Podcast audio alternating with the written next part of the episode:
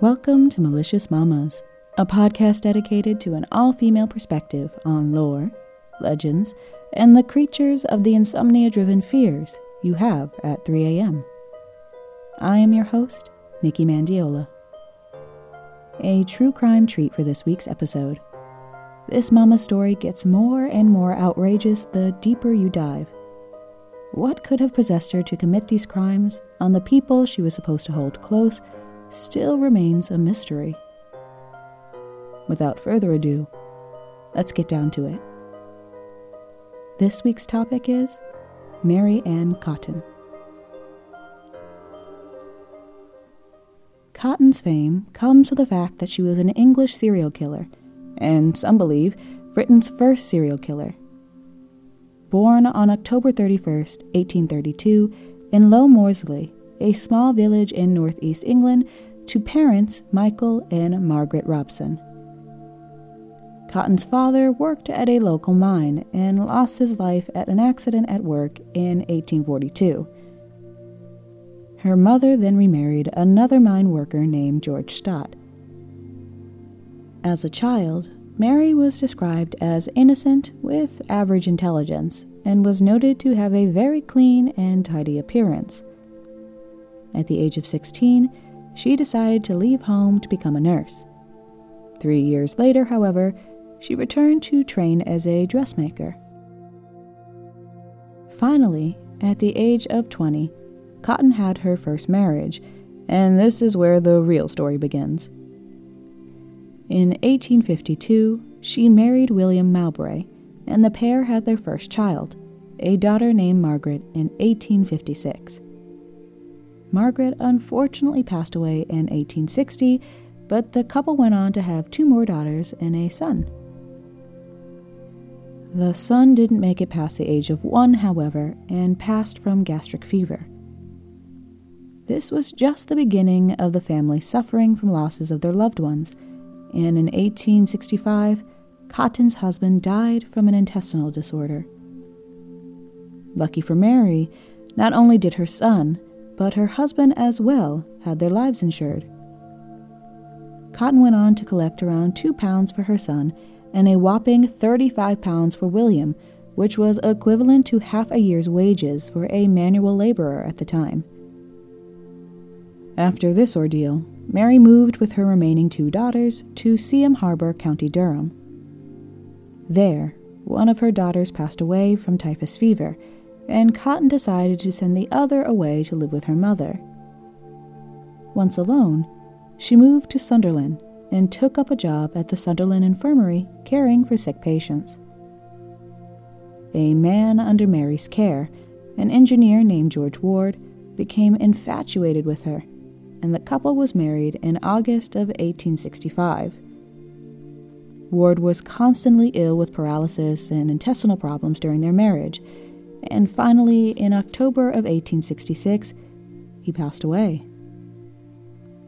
The only thing out of the ordinary about his passing was stated by his attending doctor. Apparently, the physician confirmed Ward was quite ill, but was shocked that he died so suddenly. Regardless of this statement, Mary went on to collect Ward's life insurance money. Not one to waste any time mourning, Cotton soon took up a position as a housekeeper in November of 1866. This job took place at the home of James Robinson, a shipwright whose wife had recently passed away. A month after her employment, Robinson's baby boy passed away from gastric fever. Devastated by the loss, James turned to Mary for support, which ended up resulting in her pregnancy. Right after confirming she was to have a child, Cotton's mother became sick with hepatitis and she left to care for her. Within a few days, her mother began to recover. However, she often complained of stomach pains. Surprisingly, in 1867, just nine days after Mary's arrival, her mother died. Cotton's stepfather left the home and remarried, leaving her to care for her daughter from a previous marriage. Mary and her child returned to the Robinson home. Not too long after their arrival, her daughter, as well as Robinson's two other older children, developed stomach pains.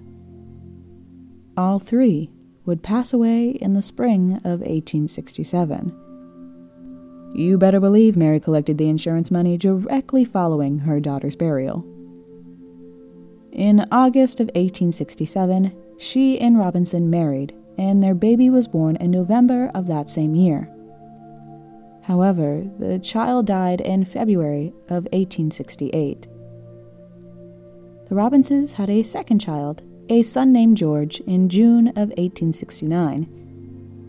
It was around this point that James started to feel a bit suspicious of Mary's actions. For one, she was constantly insisting that he take out an insurance policy on his life. This persistence prompted Robinson to look into Mary's activities outside the home. He discovered that his wife had run up a debt of 60 pounds, as well as had spent about 50 pounds that she was supposed to put into the bank.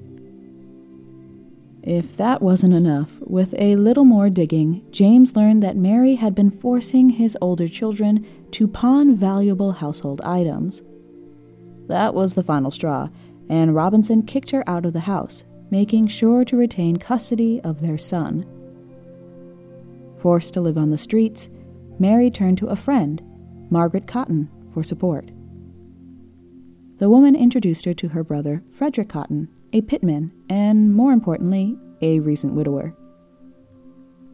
After their loss, Margaret had stepped in to care for his two children. Shockingly, in March of 1870, she died of an undetermined stomach ailment. Mary, of course, always willing to console a man in need, stepped in. This resulted in her 12th pregnancy. She and Frederick were married in September of 1870 and had their son early the following year. Listener, I'm sure you can guess what happened to Old Man Cotton next. In December of 1871, he passed away, from gastric fever no less. Directly following his death, Mary took up with a lover named Joseph Nattrass. One of George's children died in March of 1872, and their infant son wasn't too far behind. If you're doing the math at home, that leaves only one child still alive from her previous marriage, a boy named Charles. Unfortunately for this boy, he too had an insurance policy. Before anything could happen to him, Mary was asked by a local parishman, Thomas Riley, to care for a woman sick with smallpox. While there, Cotton complained of Charles as a nuisance and inquired to Riley if it was possible to have him committed to a workhouse. When the man did not give her a favorable answer, she replied with something to the tune of, No matter, he'll go like all the rest of the Cottons. Sure enough, five days later, the boy was dead. Riley immediately went to the police with this information and they contacted the doctor, preventing him from writing a death certificate until an investigation could take place. Without that certificate, Mary could not collect the boy's insurance money. Sure enough, an inquest was conducted, but the jury declared the boy died of natural causes. During this, Mary had claimed she gave the boy arrowroot to ease his pain, and that Riley only asked for her to be investigated because she rejected his romantic advances everything would blow over, right? A newspaper, intrigued with this story, took it upon themselves to do a little research on Mary's past. Uncovering the deaths of essentially everyone in her family made Mary look awfully suspicious. Dr. William Briers Kilburn, who had attended to Charles's body, tested remaining samples to find arsenic in them. Police immediately arrested Mary on the charge of murder. Her trial began in March of 1873. During this, Mary's defense claimed that Charles died as a result of inhaling the arsenic found in the green dye on the wallpaper in the Cotton home. Surprisingly, this wasn't enough to clear Mary of murder, and she was found guilty. On March 24, 1873, Cotton was hanged at the Durham County Jail. There, she met her demise alone having forced all those close to her to an early grave. On that note, let's conclude this episode.